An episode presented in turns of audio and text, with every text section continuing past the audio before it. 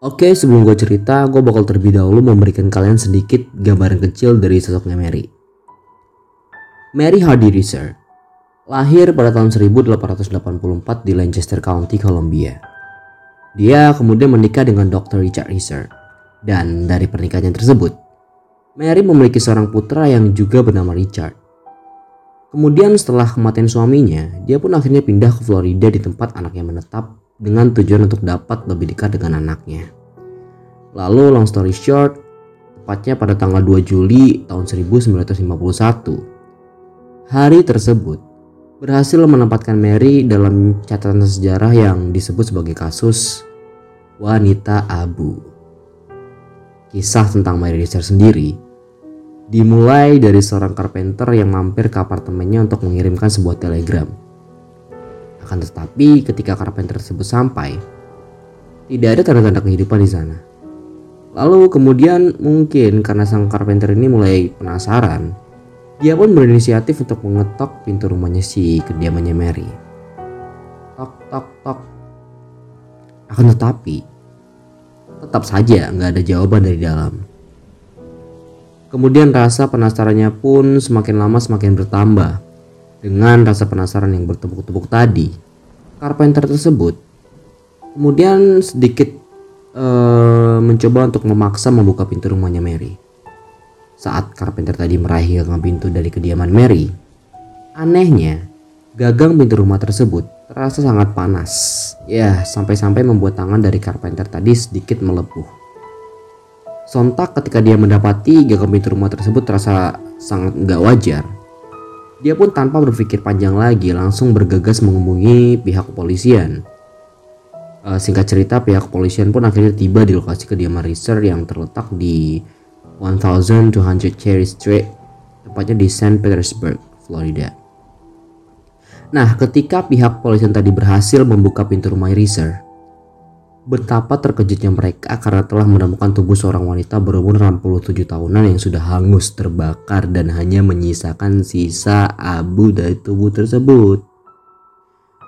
Dari laporan yang pihak polisian sampaikan, mereka menyebutkan bahwa Mary Reeser terbunuh oleh api yang sangat misterius. Tubuhnya hancur oleh kobaran api yang sangat-sangat panas dan tidak banyak yang tersisa di sana. Akan tetapi anehnya, Pihak polisi juga menemukan tengkorak dari kepala Mary yang sudah dalam keadaan menyusut bahkan sangat-sangat kecil. Jika dideskripsiin ukurannya kira-kira sebesar bola tenis. Ya agak lebih besar sedikit lah. Nah, mendengar pernyataan tersebut, bahkan seorang profesor antropologi yang bernama Dr. Wilton dari University of Pennsylvania Sejauh pengalamannya dalam menangani kurang lebih 300-an kasus manusia meninggal akibat terbakar, dia tidak pernah sama sekali menemukan sebuah kasus manusia yang terbakar mengalami penyusutan di bagian tengkorak. Malah yang biasa ditemukan dalam kasus kebakaran-kebakaran manusia, tengkorak yang ditemukan sebelumnya berada dalam kondisi membengkak atau yang terparah adalah meledak, bukannya menyusut atau mengecil. Ini bisa dibilang kali pertama untuk Dr. Wilton menemukan kasus kebakaran yang mengakibatkan ukuran dari tengkorak kepala korban menyusut atau mengecil. Saat melihat ke kejadian itu, Dr. Wilton nggak bisa bersuara lebih karena dia sendiri pun merasa sangat bingung tuh. Dan tidak hanya itu, pihak polisian juga menemukan potongan kaki sebelah kanan dari Mary yang masih menggunakan sepatu dalam kondisi yang masih sangat utuh. Sama sekali nggak ada tanda-tanda bahwa kaki sebelah kanannya tadi telah tersentuh oleh api. Bahkan bisa dibilang kaki tersebut masih terlihat sangat normal. Nah, yang jadi pertanyaannya adalah, untuk mengkremasi manusia sampai menjadi abu, membutuhkan proses ya sekitar kurang lebih 3-4 jam dengan suhu terpanas. Kurang lebih ya sekitar 1000 derajat Celcius. Sedangkan data yang dikutip dari kasusnya Mary Suhu api yang membakar Mary sendiri diperkirakan sekitar 3000 derajat Fahrenheit atau bisa dibilang lebih besar dibanding suhu yang biasa dipakai untuk kremasi. Bayangin aja. Bayangin aja. Suhu sekitar 3000 derajat Fahrenheit itu biasanya digunakan oleh tukang besi untuk melelehkan bongkahan-bongkahan besi. Bagaimana jika suhu sepanas itu dituangkan atau manusia masuk dalam kobaran api dengan suhu sebesar itu. Otomatis secara logika tidak butuh waktu sekitar 3-4 jam saja sudah bisa melumatkan manusia sampai menjadi abu. Kalaupun membutuhkan waktu dalam 3-4 jam dengan suhu sepanas itu, dapat kita ambil kesimpulan bahwa semua bagian tubuh Mary seharusnya secara otomatis tidak akan ada yang luput dari kobaran api tersebut. Lalu, bagaimana bisa di kasusnya Mary, kaki bagian sebelah kanannya masih utuh tanpa terlihat cacat sama sekali? Bukankah kita semua tahu bahwa sifat dasar dari kobaran api itu ya suka banget kelayapan? Lalu bagaimana bisa si api diceroboh dengan tidak membakar bagian kanan dari kakinya si Mary? Pertanyaannya, apakah api ceroboh itu? Sampai-sampai melupakan kaki sebelah kanannya Mary. Ya, at least jikalau memang ada suatu kesimpulan yang dapat menjelaskan tentang sebagian kakinya yang masih utuh, pasti kaki tersebut meninggalkan beberapa jejak. Tapi dari kasus tersebut, kaki Mary sama sekali tidak ditemukan adanya tanda-tanda dipotong terlebih dahulu sebelum dibakar. Kaki sebelah kanannya Mary yang tertinggal tadi dari hasil forensik murni terjadi karena kobaran api yang entah bagaimana caranya berhasil meninggalkan potongan kaki tersebut. Dan yang membingungkannya lagi, garis antara kaki yang memisahkan badan yang hangus tadi dengan kaki kanan Mary itu terjadi cukup rapi Seakan-akan si api ini sama sekali nggak ingin menyentuh bagian itu dan membuatnya tetap utuh secara normal tanpa goresan sedikit pun. Pertanyaannya, bagaimana hal tersebut dapat terjadi? Wallahu alam bisawab. Meskipun saat pihak polisian tiba, kondisi dari apartemen tersebut terasa sangat hangat. Anehnya, sebagian besar dari apartemen tersebut terlihat masih sangat utuh. Bahkan koran yang berada di sekitaran Mary pun sama sekali tidak ditemukan terdapat tanda-tanda telah terbakar. Kita semua setuju bahwa kertas adalah suatu benda yang mudah sekali terbakar, tapi tidak dalam kasusnya Mary. Seakan-akan seluruh benda di ruangan Mary tadi tidak terpengaruh oleh kobaran api yang melahap Mary Reeser. Lagi-lagi, bagaimana bisa? Ya kalau kalian semua bingung ya jangan khawatir sih karena yang penasaran bukan cuma kita. Bahkan detektif bernama Casper yang menangani kasus tersebut pun tidak menemukan jawaban pasti dari kasus Mary Lister ini. Dia sendiri bilang bahwa kasus ini benar-benar membingungkan.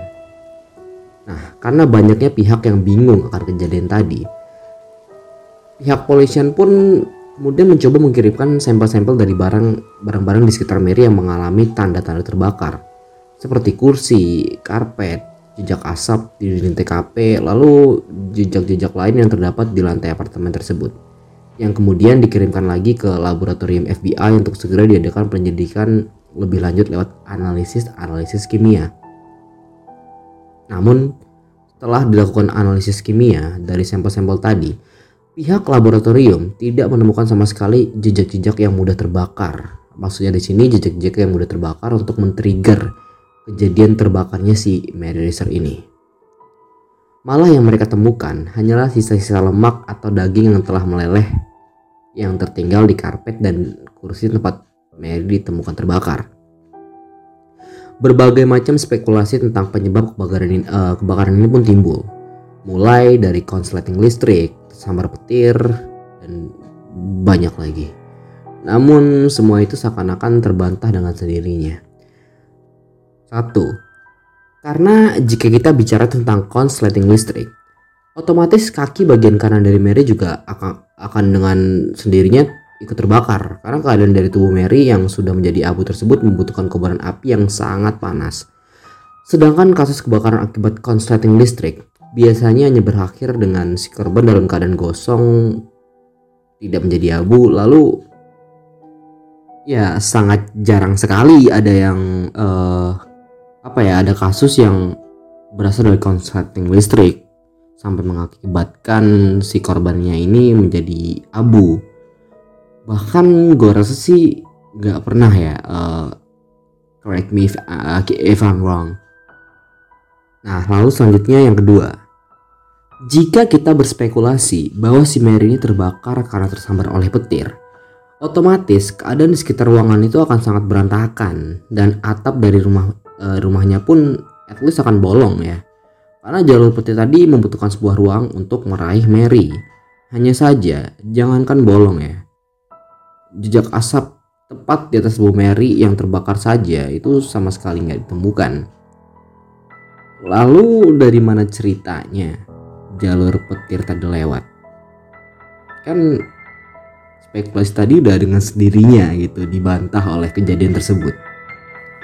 Nah, akan tetapi namanya manusia ya, rasa penasarannya tuh nggak cukup sampai di situ aja. Uh, singkat cerita, pihak berwajib pun kemudian bertanya kepada putra dari Mary. Dan jawaban dari putranya Mary ini pun mengatakan bahwa di malam sebelum kejadian tersebut, putranya nggak sengaja melihat Mary sedang merokok di kursi yang Mary duduki saat itu. Nah, berdasarkan dari kesaksian putranya tadi, FBI dan kepolisian langsung mengambil kesimpulan sementara bahwa penyebab dari kebakaran yang terjadi kepada Mary sepertinya alami berasal dari puntung rokok yang Mary hisap. Akan tetapi, kesimpulan tersebut masih terasa sangat janggal ya. Ya, bagaimana bisa sebuah api yang diasalkan dari sepuntung rokok bisa membuat kebakaran sespesifik itu sampai-sampai menghanguskan jasad dari Mary tadi sampai menjadi abu. Baik lagi, kenapa kobaran api sepanas itu, kobaran api seganas itu bisa meninggalkan kaki sebelah kanan dari Mary itu ya masih dalam keadaan utuh. Kan nggak make sense aja kan? Walaupun teori-teori tadi tuh masih sangat dipertanyakan ya validitasnya namun ada satu teori dari mulut ke mulut yang bisa dibilang sangat mendekati penyebab dari kematian Mary. Teori itu sendiri bernama Spontaneous Human Combustion atau biasanya dikenal dengan sebutan SHC. Nah, SHC sendiri merupakan peristiwa terbakarnya tubuh manusia secara spontan yang dihasilkan dari energi di dalam ya dari dalam dirinya manusia Nah, dalam berbagai kasus tersebut, misteri SHC ini sendiri terjadi begitu cepat. Hingga dalam beberapa kejadian tidak ada saksi mata yang menyaksikan proses dari uh, berlangsungnya kejadian SHC tersebut. Ya, walau teori tersebut terlihat begitu meyakinkan, akan tetapi teori SHC yang disebutkan para ahli tersebut tidak begitu kuat di mata sebagian orang. Seperti contoh, seorang penulis sains bernama Benjamin Redford. Benjamin Redford meragukan teori para ahli tersebut terhadap penyebab SHC. Uh, dia menyebutkan bahwa kalau emang SHC itu nyata, tidak disengaja dan tidak mengenal tempat atau waktu terjadinya pun juga random. Kenapa sejauh ini miliaran manusia dan dari sekian miliar itu nggak pernah sekalipun mereka uh, mereka temukan ya melihat gitu seorang di tempat umum secara tiba-tiba gitu terbakar hebat sampai menjadi abu dalam sepersekian detik atau dalam sepersekian menit gitu kan. Atau bahkan yang terparah melihat seorang tiba-tiba meledak di tempat. Di tempat-tempat umum gitu maksudnya. Karena kan basisnya dibilang tadi karena nggak mengenal waktu dan tidak mengenal di mana itu terjadi gitu kan. Pertanyaannya adalah, kenapa semua korbannya sering kali ditemukan di rumahnya dalam kondisi sendirian dan biasanya pasti sedang dalam keadaan tertidur pulas? Kenapa? Apakah semuanya terjadi purely karena SHC? Atau ada unsur kesengajaan di situ? Nah, Kesimpulan Benjamin tadi pun berhasil melahirkan kesimpulan-kesimpulan lain yang lebih liar lagi. Seperti kemungkinan korban, ya korban-korban SHJ tadi itu disantet oleh seorang yang benci padanya. But, ya, yeah, who knows. Nah, ngomongin lebih jauh lagi tentang SHC. Dalam kurun waktu tiga abad terakhir, ditemukan uh, ditemukan paling tidak sekitar kurang lebih 200 kasus SHC Namun karena kurangnya fas, uh, fasilitas pada saat itu, penyelidikan tentang SHC pun tidak bisa di apa ya? tidak bisa didokumentasikan gitu. Dan untuk meneliti SHC sendiri sangat-sangat sulit karena kejadiannya seperti ya langka gitu, langka terjadi. Bahkan data sejauh 3 abad yang lalu hanya berhasil mengumpulkan sekitar 200 kasus SHC dan hasil-hasil mengenai SHC pun sejauh ini hanya di apa ya diketahui lewat lisan kelisan ya seperti berbagai macam cerita burung gitulah. Akan tetapi walaupun semua itu hanya berbasis atau berlan berdasarkan dari cerita cerita cerita burung uh, akan tetapi semua kasus tadi itu emang terjadi gitu dan memiliki kesamaan. Satu, korban adalah pecandu alkohol kronis. Dua, mereka biasanya seorang wanita tua. Tiga, tubuh tidak terbakar secara spontan, namun beberapa zat menyala tersebut telah bersentuhan dengannya. Empat, tangan dan kaki biasanya putus atau terpisah dari badan. Lima, Api menyebabkan kerusakan yang sangat sedikit pada benda-benda yang mudah terbakar yang terkontak dengan tubuh. 6. Pembakaran biasanya meninggalkan sisa abu berminyak dan berbau busuk. Nah, selain Meriser, kasus-kasus lain yang serupa juga pernah terjadi. Beberapa di antaranya adalah pertama, kasus Nicole Millet. Pada tanggal 20 Februari 1725 di Reims, Francis, France, sorry, seorang wanita bernama Nicole Millet ditemukan tewas terbakar. Semua, uh, suaminya yang seorang tuan tanah bernama Jane Millet dituduh menjadi pembunuh istrinya dengan motif ingin menikahi seorang gadis muda. Namun kemudian seorang ahli bedah bernama Nicholas Lihat meyakinkan pengadilan bahwa pembunuhan itu nggak mungkin dilakukan oleh manusia. Akhirnya Millet dibebaskan dan kasus ini disimpulkan sebagai campur tangan Tuhan. Kedua, kasus Grace Pat pada tanggal 19 eh sorry, pada tanggal 9 April tahun 1744, Grace Pat yang berusia sekitar 60 tahun dan tinggal di Ipswich, Inggris, ditemukan oleh putrinya dalam keadaan tewas hangus terbakar. Kira-kira seperti ya kayu yang termakan api yang tersisa nyala hanya abunya tuh. Sama kan sama si Mary tadi. Nah ketiga Tanggal 27 Agustus tahun 1938 di kota Chelmsford, di antara ratusan hadirin pada malam itu terdapat seseorang bernama Phyllis Nacombe yang tunangannya sendiri bernama Henry McAusland. Tiba-tiba saat Phyllis beranjak keluar dari pesta dansa tersebut, Phyllis menjerit kesakitan. Beruntung Henry sigap melihat nyala api yang membakar gaun dari tunangannya. Karena kesigapan Henry lah, Felix berhasil selamat. Akan tetapi Felix e, mengalami luka bakar serius di bagian dada, kaki, dan tangan. Namun nasib buruk menimpa Felix. Lukanya tadi ternyata menyebabkan pneumonia. Dan akhirnya Felix meninggal pada ta pada tanggal 15 September tahun 1938. Nah, dari kasus-kasus tersebut disebutkan bahwa tidak ada yang selamat dari SHC, namun ternyata ada beberapa yang selamat, antara lain keempat. Pada tahun 1944, Peter Jones melihat sebuah asap keluar dari tubuhnya, tapi tidak tidak ada api. Dia juga tidak merasakan rasa sakit sedikit pun. Sadar bahwa ada yang tidak beres, dia pun langsung bergegas mendinginkan badannya. Kelima, September 1985, seorang gadis muda bernama Debbie Clark sedang berjalan pulang ke rumahnya ketika menyadari bahwa dia mengeluarkan percikan api biru setiap beberapa langkah tuh. Ya mengira itu lucu dia kemudian menunjukkan kepada ibunya. Dan ibunya sontak langsung menjerit dan menceburkannya dia ke bak mandi. Debbie pun tampaknya nggak merasakan rasa sakit sama sekali. Karena ya dia tertawa gitu hanya tertawa selama kejadian itu. Mungkin dia merasa itu konyol gitu ya. Atau lucu gitu. Ya begitu gitu. Nah keenam. Musim dingin tahun 1980 Susan Motorhead yang sedang berada di dapur tiba-tiba terbakar di depan anaknya.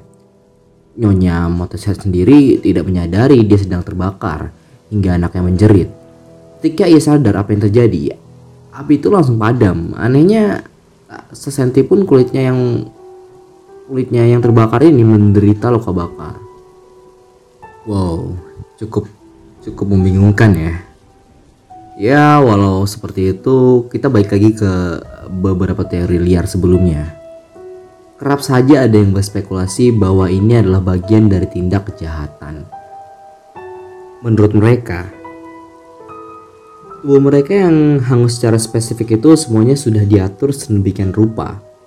Sang pembunuh mungkin sudah memperkirakan semua yang akan terjadi, mulai dari spesifik kasus Mary yang dokumentasinya sendiri mendapati kakinya tidak ikut menjadi abu dan berbagai barang di sekitar uh, di sekitar tempat kejadian tersebut tidak memiliki tanda-tanda ter, uh, telah terbakar.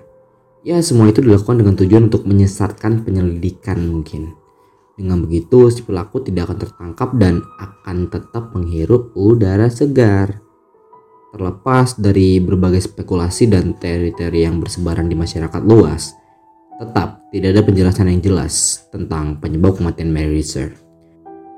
Semuanya masih hanya sekedar persepsi dan kejadian Mary Reeser sendiri masih menjadi misteri sampai saat ini. Ya, apa pun penyebab kematian beliau, semoga beliau tenang di kehidupan yang sekarang. Oke, okay, sorry kalau ceritanya kepanjangan. Pokoknya buat yang udah dengerin gue sampai habis, gue ucapin banyak-banyak banget terima kasih. Kayaknya ini saatnya gue undur diri. Sekian dari gue dan selamat malam. Semoga hari-hari lu menyenangkan. See ya.